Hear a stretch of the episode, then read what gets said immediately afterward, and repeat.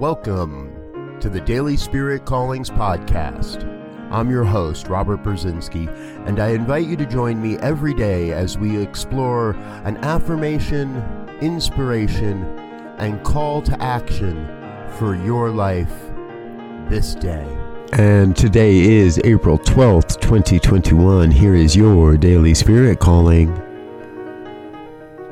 I am a perfect expression of God. I am whole and complete with nothing missing. My life expresses the perfection of God's life perfectly. We are each divine expressions of the one power, presence, and intelligence. God doesn't make mistakes, and thus you are perfect just as you are. There is nothing missing in your life. There are no detours, delays, or missing pieces. Everything happens in your life exactly as it is meant to be.